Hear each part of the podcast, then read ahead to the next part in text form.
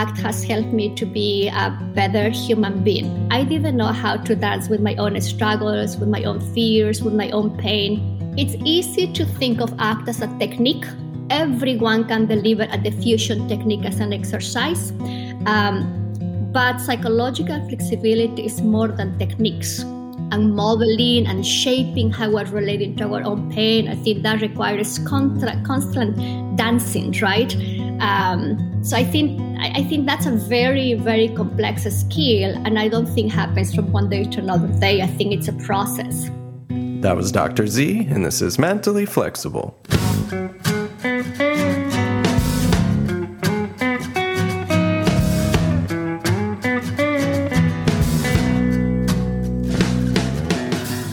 Welcome to Mentally Flexible, where we have meaningful conversations to help you build mental flexibility.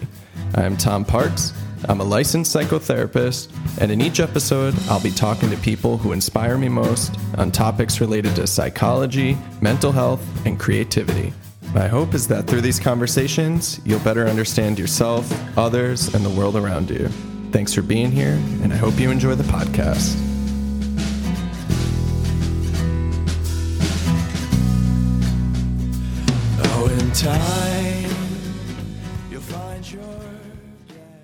My guest today is Dr. Patricia Zurita Ona, commonly known as Dr. Z. Dr. Z is a clinical psychologist who specializes in working with individuals with OCD, anxiety, and emotion regulation problems. Dr. Z is the founder of East Bay Behavior Therapy Center, where she runs an intensive outpatient program integrating acceptance and commitment therapy and exposure and response prevention. Dr. Z has also written a number of really great mental health workbooks that I suggest you check out. We touch on this in the episode. Some other areas we explore in the episode include our interviews with Steven Hayes, how Dr. Z found her way to ACT, how ACT and exposure have been useful for Dr. Z personally, her early life in Bolivia and how it shaped her worldview, and how ACT can be used to treat OCD. This was a really great episode, and I'm so glad I got to connect with Dr. Z. And thank you all for being here and listening to the podcast. It really means a lot to me. If it's your first time listening, welcome. If you'd like to support the podcast, I'd really appreciate it if you subscribed and left a review on iTunes. This is one of the most helpful ways for me to be able to book new guests. And you can also follow me on Instagram at Mentally Flexible to get updates and to get some more bonus content. Okay, well, now without any further delay, here is my conversation with Dr. Z.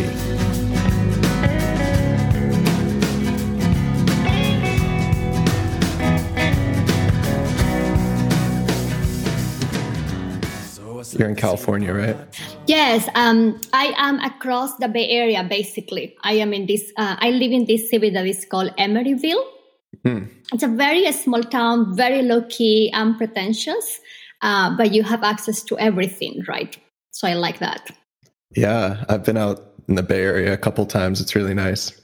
It's really, you know, I feel very grateful for living in this area because you can go to nature anytime, to the mountains, to the ocean, um, to the desert, right? So I think that's that's a fun thing to have. Yeah, I got to explore that area by bicycle one time. So really, yeah. Where did you bike? I started in Berkeley and then I ended up in San Diego. My goodness, that's amazing. That's amazing. Did you ride your bike all the way from Berkeley to San Diego? Yeah. Oh my goodness. Wow. In, in one in one day. No, I'm just kidding. That's not what?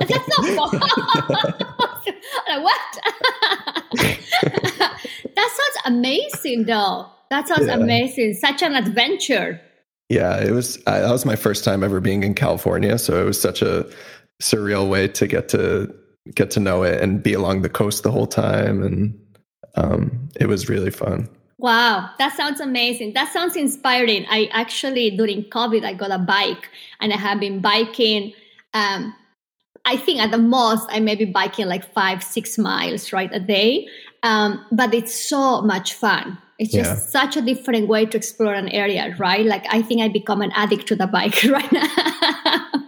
Yeah, it's fun. It's a really cool activity because you can you can actually go pretty good distances and see different things, but in a much faster way than you would be able to walk or run. But you're not in a car, so you're not contained. It's it's a really it's a really cool thing.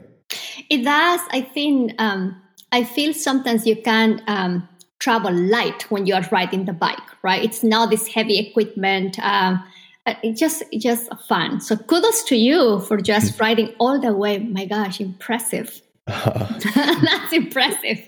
yeah, I think it's more impressive on paper than in reality. It's a lot less glamorous when you're like wiping yourself down with baby wipes and you can't find out you can't find where to camp and it's getting dark and you don't know where you're going to get food and you know you know i i get that i get that i think yeah, the real experience, like being sweaty, being dirty, right?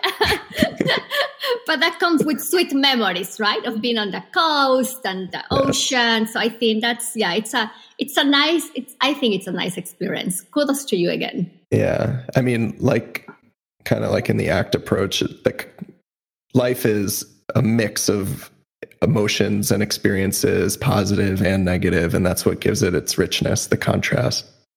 It is, it is. I think there is something about really savoring every moment we have.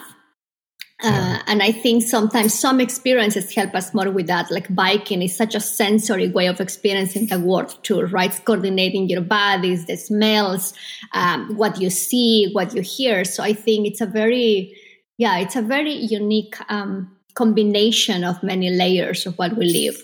Yeah, when I when I interviewed Steve Hayes on my podcast, he used biking as a metaphor for what we're doing in life of constantly like coming out of balance and back into balance and over and over again. And um, wow.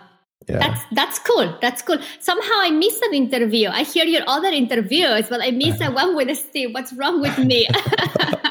he was episode number one, which was really cool. I will check it out. I will definitely uh, check it out. Well, speaking of interviews with Steve Hayes, actually, on my way into the office here, I was listening to yours with Steve Hayes, and that was really great. I loved it. Oh, oh, thank you. You know, it's really one, I feel so grateful to him. He's such a kind human being and such a bright man.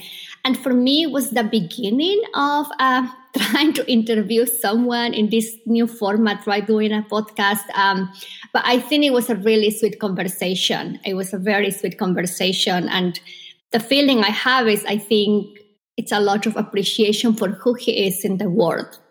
Yes.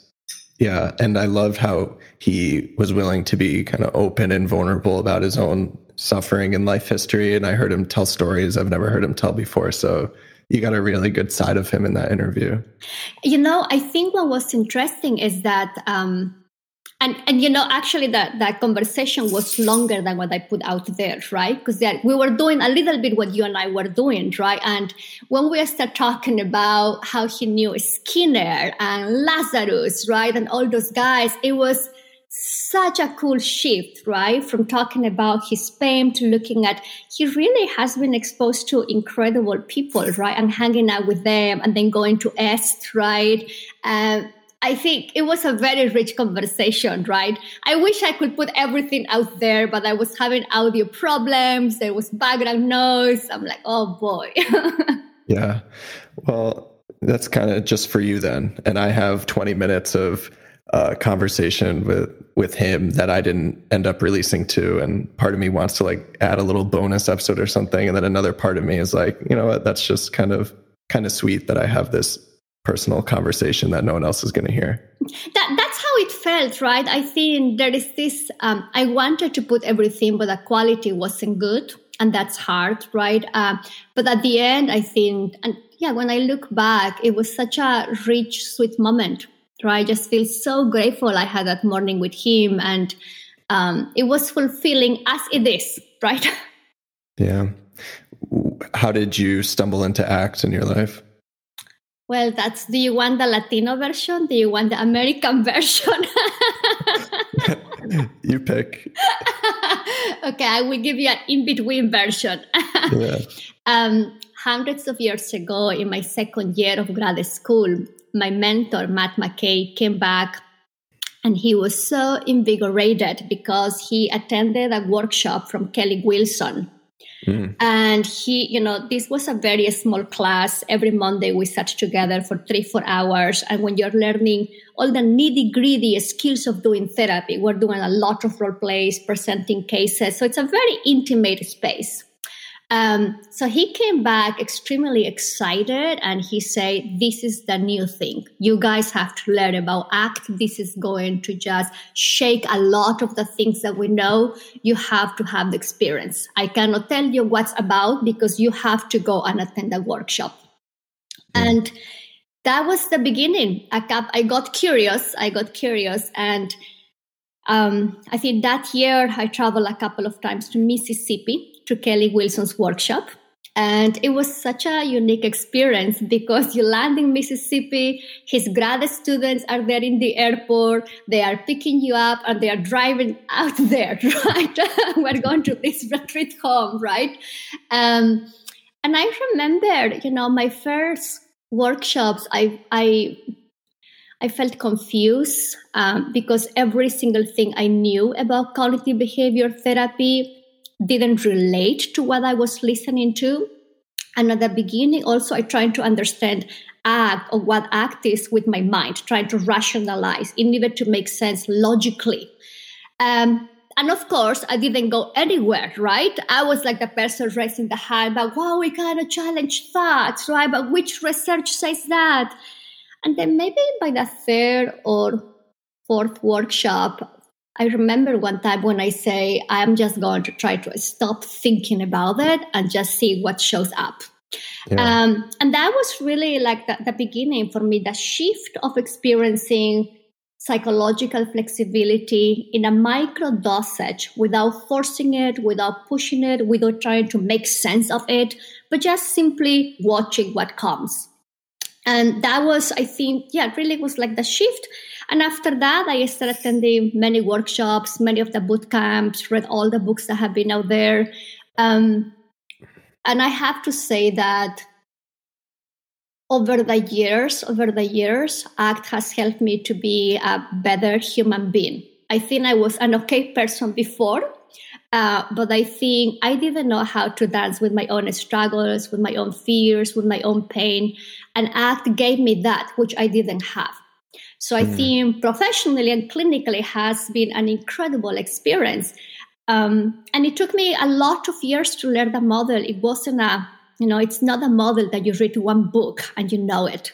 It's not a model that you attend one boot camp and you know it. So I think for me, the joke is that it took me maybe seven to 10 years to really grasp what it is and to, to, to live life with that frame right? Um, it was maybe a slow process in comparison to others, but I think it's easy to think of ACT as a technique. Everyone can deliver a defusion technique as an exercise. Um, but psychological flexibility is more than techniques and mm. modeling and shaping how we're relating to our own pain. I think that requires contra- constant dancing, right? Um, so I think I think that's a very, very complex skill. And I don't think happens from one day to another day. I think it's a process. Yes. Yeah. It's something that happens in motion experientially. Yeah. Yeah. Yeah. Yeah. yeah. How, yeah. how did you get into ACT? I, I think I was first introduced to ACT very early in my career, my first job after undergrad, when I was working at a community center for youth in the juvenile justice system. And they would send us to a lot of trainings. And they sent us to a a training on CBT, and the mm-hmm. trainer I remember was going through CBT, and then he just for like five minutes touched on ACT, mm. and he kind of presented it. He was a very, you know, without judgment, he was a very sort of more traditional CBT person. So when he talked about ACT, he kind of talked about it in almost a like like it was it wasn't as good as CBT, you know, like it was just like this like wishy-washy or woo-woo type of thing. And um and I remember when he explained it, I was like, oh man, like this is right on. Like this is how I live my life. Hmm.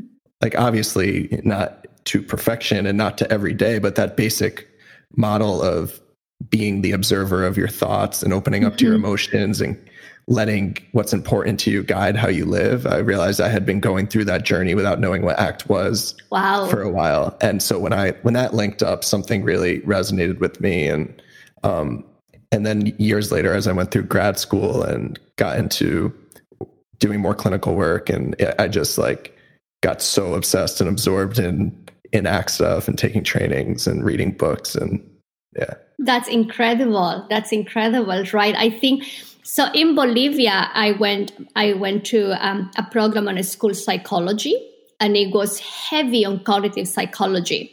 A lot of behaviorists, but under the umbrella of cognitive psychology. So I was one of those therapists doing my thought logs, looking for evidence for, evidence against, right? Mm-hmm. Um, so I, I, relate to what you're saying that if you have come from a very traditional, hardcore second wave like cognitive behavior therapy, it feels like, what is this thing, right? It's, you know, too much tutti frutti. so I get it. I, I totally get that. wow. So, yeah, so you're from Bolivia originally, right? That's right. Bolivia, yeah. yeah. And you were studying psychology already while you were still in Bolivia? Yeah, yeah. Basically, um, I this it's a very interesting story, but I went to a psychology program in the in the city in Bolivia called Cochabamba, mm. and there was only one behavioral analyst among all the instructors. Everyone was doing psychoanalysis. There was a huge wave of people following Sigmund Freud, Melanie Klein, that basically migrated from New York to South America, to Argentina, to Chile, Peru, Bolivia. So that year it was mandated that all students, they have to be in psychoanalysis for one year. So for mm. one year, every Friday, I went to the, see this therapist that barely say anything, barely move an eyebrow, right? It was such a such a odd experience. I I remember there was one time when I, I think he was drinking water and he slipped water on his shirt. It was the first time when I saw like a reaction, a human reaction, right? so so my first year it was just really really hard i was trying to collaborate with this professor that was trained by albert bandura a hardcore behaviorist uh, but it's only one instructor among you know 50 of them right the rest of the classes were heavy into psychoanalysis and dream analysis right um, so that was really really hard because it never felt um, it never relate to the experience in which I look at people and how I see the world. Um, mm. It's extremely pathologizing and extremely hierarchical. Um, I also find that it's very disrespectful with women many times. Um, mm. So for one year, I suffered with that. And at the end of the year, it was very clear that it wasn't for me. I was going to be extremely unhappy. So then I switched, and there was one program that had more cognitive psychology embedded right through the whole program and that was school psychology um, i ended up after that doing a master's in strategic planning for um, educational projects that was interesting um, but then when i came to the states in 2001 then i started a year later i started grad school and mm. that's where i got all the doctoral training i think in a for, yeah for working with anxiety phobias panics ocd and everything Mm. Did you grow up with Spanish as your primary language? Yes, yes, yes, yes, mm. absolutely. Yeah. When did you when did you start speaking English? Was it taught when you were young, or was that later on?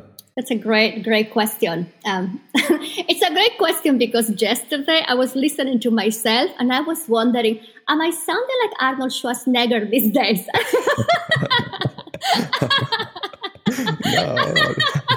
was just wondering that. so basically, in high school, I I studied German, and then during college, I had to I chose English for the language that you have to study. And for maybe like six years, right, I took all these English classes, reading a book, doing role plays, right? It sounded really good. I passed the test. And then in 2001, mid June, I you know took a plane. I was in Miami. I remember that this large door opens in the airport, and then I tried to talk to people. Forget it. People had a it was like, what, what, what, what happened, right? because I learned English from books, right? Yeah. And you learn it from books and from movies, right? But it's very different when you're talking to people, right? Street talk is very different. Idiomatic expressions are very different. Um, yeah. So my first two years were hard, very, very hard with English. I, um, at the beginning, for my first six months, I cried almost every day because wow. I couldn't, I couldn't understand. It was I was working right, and I had like I think proficient English to be doing what I was doing. I was running a class for kids with uh, neurocognitive disorders. So it was more technical a little bit, and that was fine, right? But you don't, you cannot be, you cannot fully be yourself if you, if you don't have the language skills, right? So I think for me, my first six months, it was just, oh my gosh, you know, crying every day. Um, and then after that, slowly, slowly, I start feeling more comfortable with the language. And, and then group conversations used to be hard because group conversations go really, really, really fast, right? Yeah. Um, so that was interesting for me to immerse myself in a group conversation. And then when I went to grad school, of course, I had a laundry list of thoughts. Who is going to come to see me as a therapist with my accent? I am going to be a failure. Who would like to, you know, come to see me if I, I cannot understand very well what they are saying? Um, so there was a lot of working through those fears. Um, I did actually, I went to see a cognitive behavior therapist for maybe, I think, three months, four months. I was very fortunate because he was very heavy on exposure. And mm. that's what I did. I started doing these micro exposures to manage these fears about coming across as a as a stupid or coming across as a fool, right? Um, and then the rest is history, right? These days, I have learned that that communicating is more than having the perfect words or the yes. perfect uh, language skills, right? There is so much more that comes when you are communicating with people. So that is stories in the background. Yeah, yeah. I mean, the reason why I asked, asked is because I have so much respect and admiration for you and oh. being oh. in a profession that is so conversation and communication oriented with English as your second language. Like I could not imagine that. That must just have been so difficult and to be now like it's such a wonderful communicator and your ability to convey these ideas and share stories like I just could not imagine being in your shoes going through that. And it's really impressive. You're, you're very kind. You're very kind. Thank you. I think it was definitely rocky at the beginning, definitely rocky. But um, but I think that's what ACT was very, very, I think, helpful to me in many ways, right? Because I remember when I had all these narratives who will come to see me, right? What if they think I cannot understand their struggles? Um, and I was doing mis- my, my own exposures, right? At some point, right, there is these questions about why you are doing this. Why do you want to go to grad school? What's so important about it? Um, and when I answer those questions, I have always been clear. I am extremely passionate for guiding people to make micro changes and to guide them in that process, right? Yes. Um, and that that to me gives me this very sweet sense of vitality, right? Doing therapy or doing some coaching for me, it's very energizing. And once I tap into that, then I know that all the struggle is worth it whatever mm. comes will come. Sometimes it's great sometimes you know it's very imperfect. But when you tap into what's really behind what you're trying to do you kind of go back to all ways of being in the world. You just yeah. found you know it did you watch the movie soul? Mm-mm. i will highly recommend that. It's a new pixar movie super super sweet. But in the movie one of the themes is about people finding their spark so I hmm. think mm. when we think about our values, it's really about finding our spark, our thing.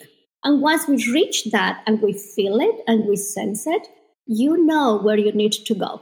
The rest is noise. That you have to still be not checking, but the rest is noise because there is so much more clarity about what's important to you, what's important to your heart, and Um, you learn to just make room for all the experience. You get, I think, to me also the process was that I became less attached to the outcome and I became more um, involved in the process.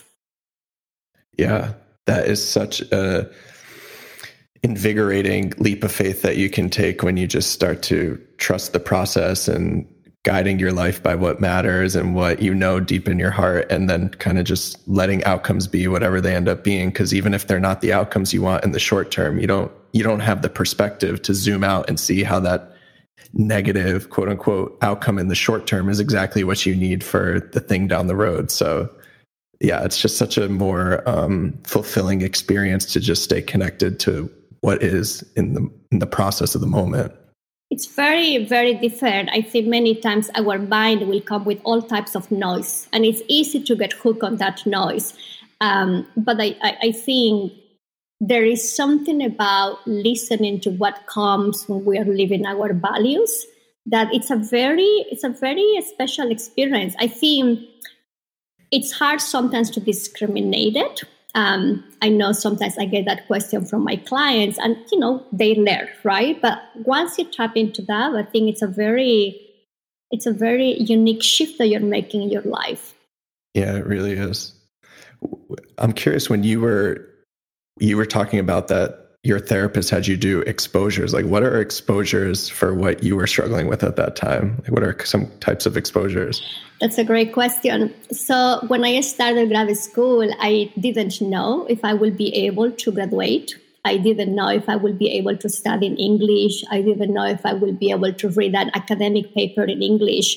Um, I had certainly some formal training in in in um, English skills, but it's very different when you're fully immersed in a foreign country where there is a lot of idiomatic expressions and slang, right? Yeah. Um, so at the beginning of grad school, I remember I used to sit in the back of the class. I was sitting on the end. Um, because I was just scared about becoming the center of attention, right? Um, mm-hmm. And I was scared about saying the wrong thing. So I didn't raise my hand. I didn't ask questions, right? I say the minimum enough when I have to engage in group discussions, right? So the exposures were actually one of them was moving closer and closer um, to be next to the instructor, for example. Then I start um, sometimes asking the teacher to repeat some of the things right? That was another way to just put myself out there. Then i had to say things like asking a question making three comments right? The classic exposures that we do when there's social anxiety right? For me it was primarily triggered about about what if i make my, I make a fool of myself talking in english? Mm. and and then right um, then I start presenting, right? And I, I try variations of my presentations with slides, without slides, writing in the whiteboard, without writing in the whiteboard. So it was just a bunch of micro exercises to really sit with this fear of making a fool of myself. Um, and that was extremely, extremely empowering. Yeah. Yeah, that must have just made you feel so much more courageous and um, confident in your abilities to just kind of accept whatever fears might come along with doing the things that are important to you. Yeah, yeah. I think there was this sense of, um, I think it's courageous to face our fears. I also think that it makes us humble. It makes yeah. us humble to understand our own experience. It makes us humble to say, I will just do this and see how it goes um, and notice that sometimes you have the butterflies in your stomach and your heart is beating faster and you're concerned about the first words that are going to come out of your mouth. I think it makes us humble to experience that without judging it, without criticizing, and just softly holding it as it is and mm. still do what is important, however it comes. Mm. Yeah. So you, now you're you're known as like I don't know if pioneer is the right word, but definitely a, a leader in integrating ACT and exposure work uh, oh, together. And as like a side note, um, I'm I'm currently in a an exposure and response prevention training, and w- when the trainer got to a uh, um, he's a local, well respected OCD therapist. And when mm-hmm. he got to the part around integrating ACT, he he talked about you and just talked about how like incredible your workbooks are and oh. highly suggested that we check them out. So he's really he's really psyched that you're coming on this podcast and he can't wait to listen to it. So shout out to Ben. My goodness. Thank you so much, Ben. I appreciate, I appreciate that. Yeah. that's really that's really kind of him. Um that's really kind. Thank you. Yeah. So did did your own experiences doing exposure help inform you or get you interested in doing you integrating that in your clinical work later on down the road? That's a great question, right? I think the reality is that um, there are so many variables that led me to understand what means to be living by fear and in a culture of fear. Um, I mentioned I mentioned in one interview I had a couple of months ago. So I was born in Bolivia in the midst of a dictatorship. Mm-hmm. Um, and and basically, as a teenager, I saw, I witnessed three military regiments running my country. Wow. And at that time, when I was born, there was a lot of exchange of political prisoners, prisoners between Argentina, Chile, and Bolivia. And you couldn't be, um, if you were hanging out in groups, you can only have like three people walking on the street or maximum of 20 people in a household. There was food distribution, right? So I didn't witness people killing other other people. Um, however, I did understand very early what means to believe in a culture of fear. Yeah, uh, and that happened really through my adolescence, right? Because Bolivia had sadly has a long history of military regiments on and off. The last 20 years has been different. Um, but that is something that has definitely shaped me and understand how my family was related to fears and anxieties. Um, like if you go to see a play, right? Um, after 8 p.m., only two or three people can be walking on the street together. If there are more than three people, they will be arrested, right? Uh, so that's how serious it is. And at 10 p.m., everyone has to be at home. You cannot be on the streets, right? Uh, and when I say arrested, I absolutely mean it. You will be arrested in a second world country, third world country, and that's wow. not a, that's not a joke. That is not a joke, right? Yeah. So, so there's a real reason for fear there. That's right. It, it was very adaptive, right? We have to yeah. follow actually all these prescriptions about how to behave, right? It kept us alive. Uh, but it's a really hard way of living life as well, right? When there is this this container about what's accepted, right? Um, so that was one one layer for me that I think has influenced a lot of how I think of fear. Um, the second layer is that I have asked my mom for permission to share this, um, but my mom got divorced when I was maybe four or five years old, at a time in which divorce wasn't very well accepted right? I think there was this idea that once you get married, you're married for the rest of your life. Um, so that was a very, very interesting experience to witness my mom making that shift and to also witness how, as women, as women, she was shaped by fear, by fear of disappointing others, by fear of being disrespectful with her parents. Um, so I witnessed that growing up, right? And then when I was maybe a, when I was 15 or 16, right? Um, I remember, I remember promising myself that I didn't want to live a life driven by fear. I mm. remember that no matter how my life goes, when I am 50, 60, I want to look back and say that I did what I really, you know, was eager to do. Not that I was afraid and, you know, I wish I have tried it. So I think that was a little bit the beginning of promising myself that I didn't want to live a life dominated by fear or restricted by fear. Um, certainly, I am a human being, and through my life, I experience a collection of fears, right? Like I, I travel with a collection of fears. Um, it's true, it's true. When I was, um, I think, 22 or 21, I had my first panic attack. And I remember having this image of dying young, and that has been a fear that haunts me all the time, even today, right? This fear about just dying young, it's a little bit scary to me. Um, and and with time, I think then, then definitely when I came to the States, this fear about making a fool of myself, right? When you are also approaching academic settings or professional settings, right? When if, if you just graduated, it's also this scary thing. What if you, you know, rock the boat, right? Um, so I think throughout my life, I have been experiencing fears inside out. And I also have witnessed how we can make a pivot from those those experiences and just and become who we want to be right? I'm mm. extremely passionate about working with fear-based struggles right? Like whether that's ocd panic or social anxiety um, fear can generalize quickly into people's experiences. And if you mm. think about uh, the clinical population if you think about even non-clinical population in life we don't have a single narrow fear. We actually have all types of fear. Fears about making poor financial decisions fears about choosing the wrong partner fears about not being good enough so i think it's important for me to help people to handle those fears in a way that gives them a space to be who they want to be because in my own experience i think i know that you don't have to be stuck with anxiety, fears, and worries.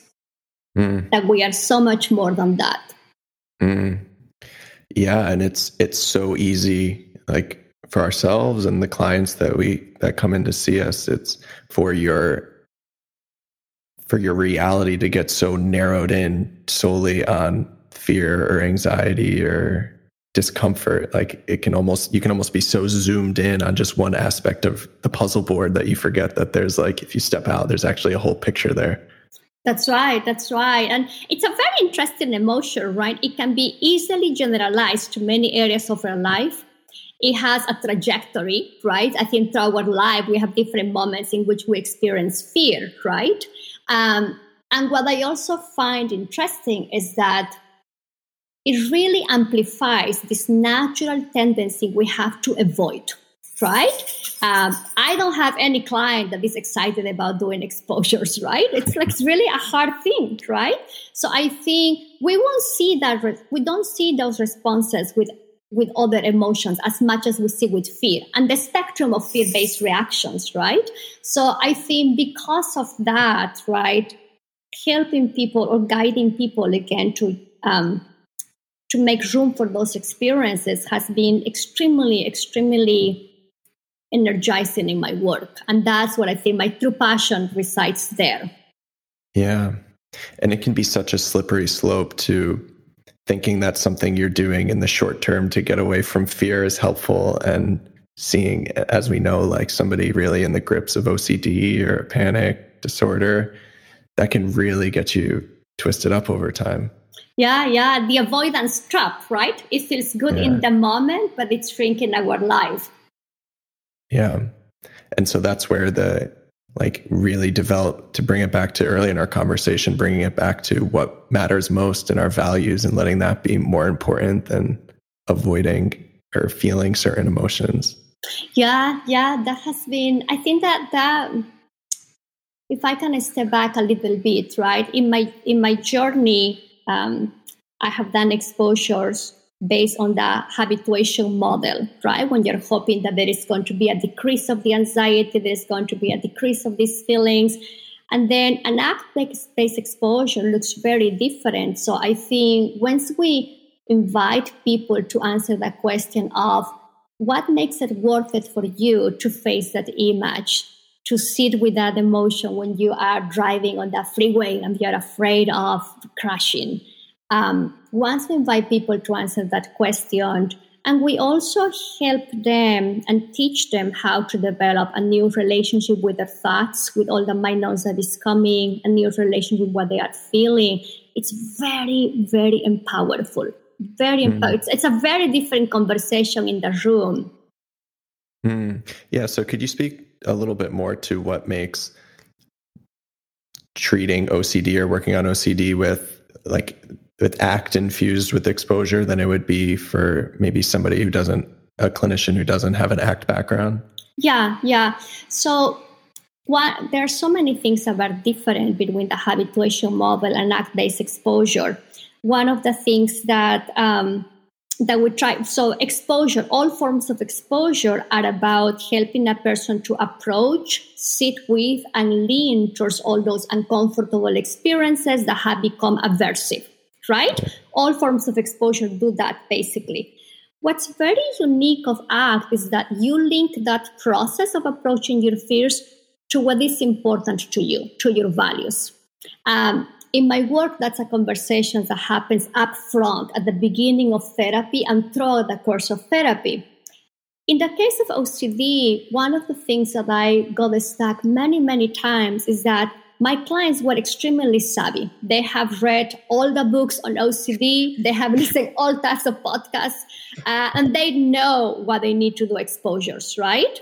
Um, the challenge is that I think helping people to step back and watch the function of their behavior is something that it's heavy on ACT. The academic term is we have to do a functional assessment, right? Uh, yeah. How I will translate that for the lay audience is about stepping back and checking if I do X, what happens? Yeah. And I think that is important in the work of OCD in particular um, because people have developed a belief systems, a very strong belief systems about how they're supposed to handle anxiety, how every time they have a thought means that it's truth, how every time they have a thought that is coming a lot, it's important, how having this image of being a murderer makes you a murderer, the thought action fusion piece, right? So I think when you're blending ACT and exposure, you are linking all these exposure exercises towards a person's values. But mm. for me, the other piece that you may have seen that in my book, I have a whole section on developing a new relationship with the mind. I think it's important to do some work also before doing exposures to help a person to know this how the mind keeps going on and on, to know this how they are holding on white knuckles into these rules. Yeah. Uh, because I have found that if you soften up that a little bit, the exposures may be actually more impactful for people. Um, and again, I really mean it. I had clients that they have gone to my practice and they say, I am doing like 50 exposures a day. I'm doing all this emotional exposure. The challenge is that if you are using exposure in a robotic manner, because yeah. that's what the book says, or if you are doing exposure because you know it's the thing to do, but you are not looking how you're doing it, why you're doing, and what happens after it, you are not going to experience the benefits of exposure. Totally. Right? So I think yeah. for me, for a new client, we will definitely map the OCD, obsessions, compulsions, avoidance, safety seeking behaviors. But I start by looking at how these struggle with these obsessions is affecting their life, going to values, and then I do these, these um, this preparation for exposure by looking at all the ruling thoughts that they are getting hooked on about thinking, about obsessions, about avoidance, right? It's very common we will hear this client say, I cannot handle it, right? The yeah. academic term is that underestimating their ability to cope, right? Yeah. Um, a lot of thought action fusion. So once I work that to these ruling thoughts, then we develop a values based exposure menu, and then we start approaching each one of these exercises towards their values. Uh, mm. But I do think that, and this is just my style, there are so many ways of blending ACT and ERP, right? For me, I wouldn't start with an exposure right away that's just not what I do because I like to create a context of change to help people to face those fears.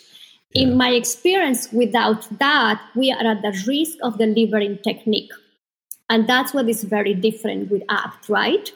Yeah. Um, so that's a long response to your question. No, that's great. It's great. I mean, it's it's nice to learn some new things, and it's also nice to feel validated. And my own intuition on how to blend these two things overlaps a lot.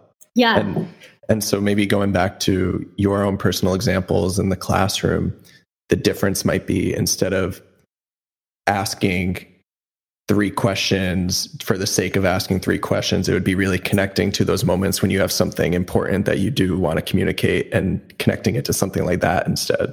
Yeah, yeah. And I can, um, one, I can definitely um, tell you more about that these days when i am presenting a workshop when i'm presenting a webinar I right the first five minutes there is mind noise i yeah. hear it i notice it right um,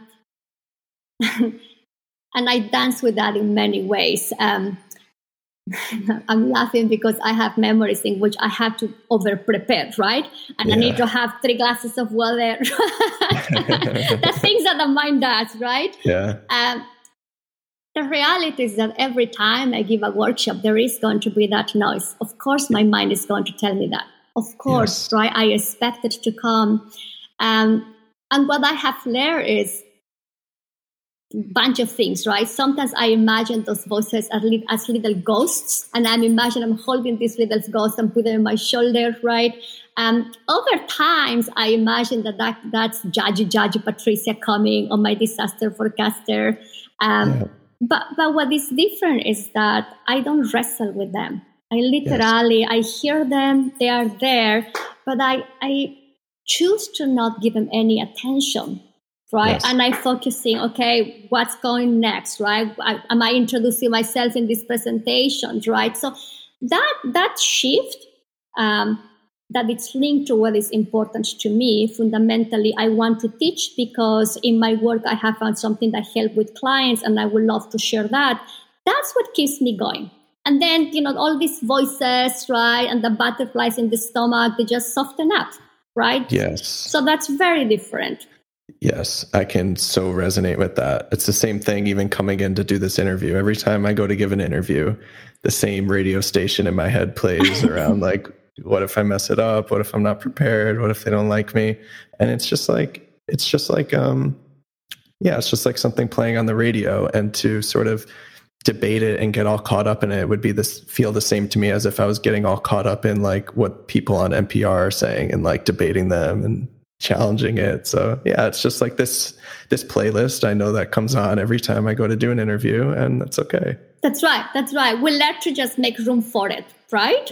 And uh, yeah. I, I think that's a very powerful shift, right? I think it's hard sometimes to get there, uh, but the outcome is that you have so much more energy and enthusiasm to do what matters versus rest spending all that energy in our heads. Yes, yeah. And I mean, sometimes you have to go through your own process too and help clients go through their own process of not convincing them that trying to suppress that doesn't work, but you can just you you figure it out experientially eventually. Yeah. That yeah. like these same stories or same thoughts that show up in these same situations every time. There's nothing you can do to make them go away for good. And you can just learn deep in your bones that the game that you're playing just isn't a good game to play. Yeah, yeah, yeah. I, I completely agree. I have, uh, I feel um, it has been a privilege to see many of my clients, right, go from avoiding and wrestling with their internal experience to sit with them. What I also know is that it's a tough shift because we have been socialized that we exist because we think, right? Uh, we mm-hmm. have been socialized that the more thinking strategies we use to handle everything in our life, the better.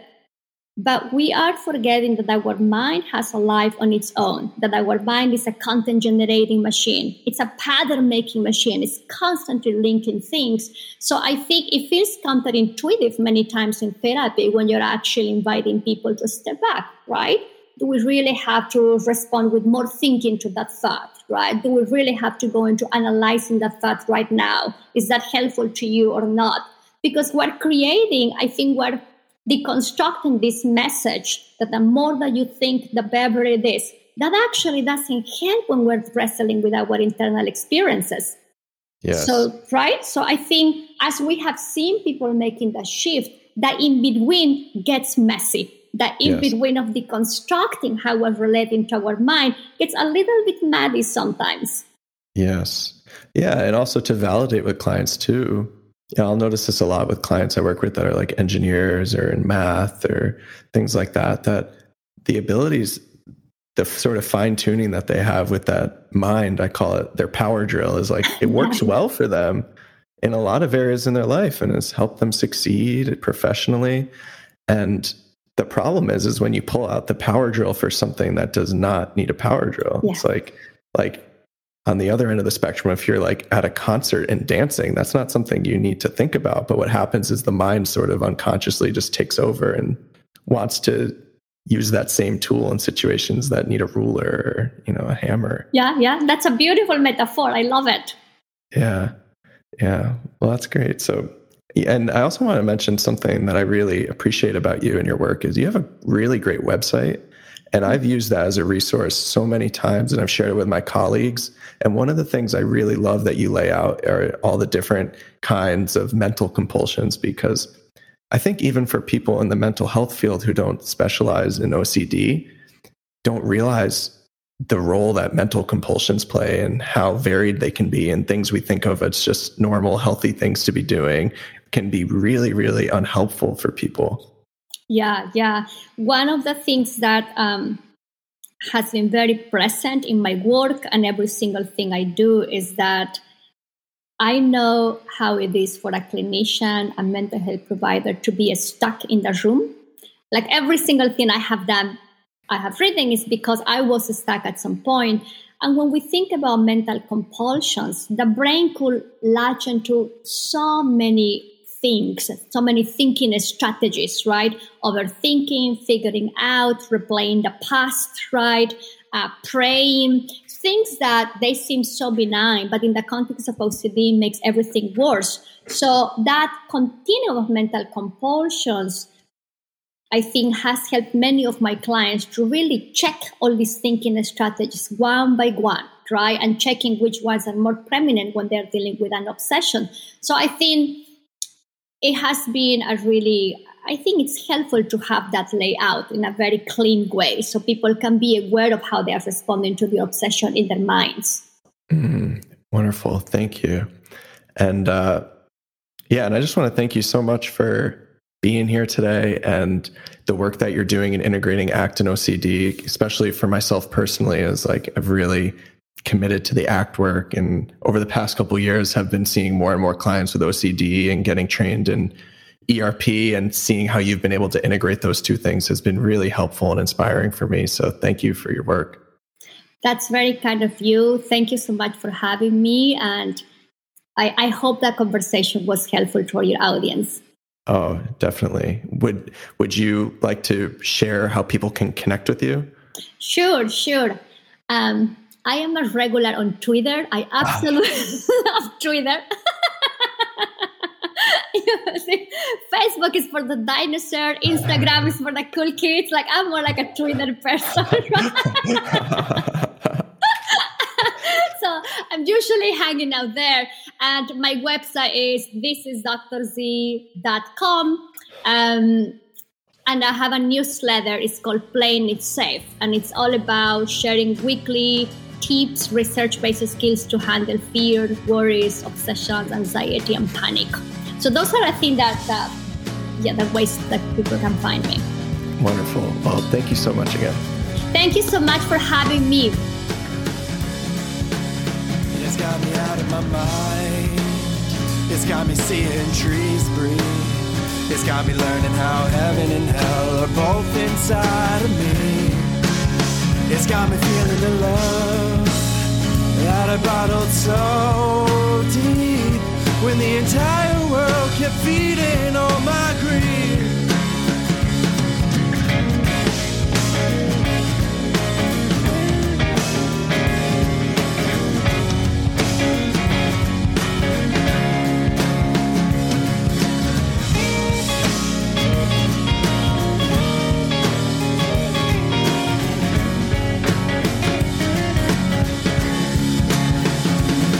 greed. never know. But I can close my eyes, take a deep breath, and try to open my soul. Oh, yes, I know. I'll never know. But I can close my eyes, take a deep breath, and try to open my soul. Oh, yes, I know. I'll never know. But I can close my eyes, take a deep breath, and try to open my soul.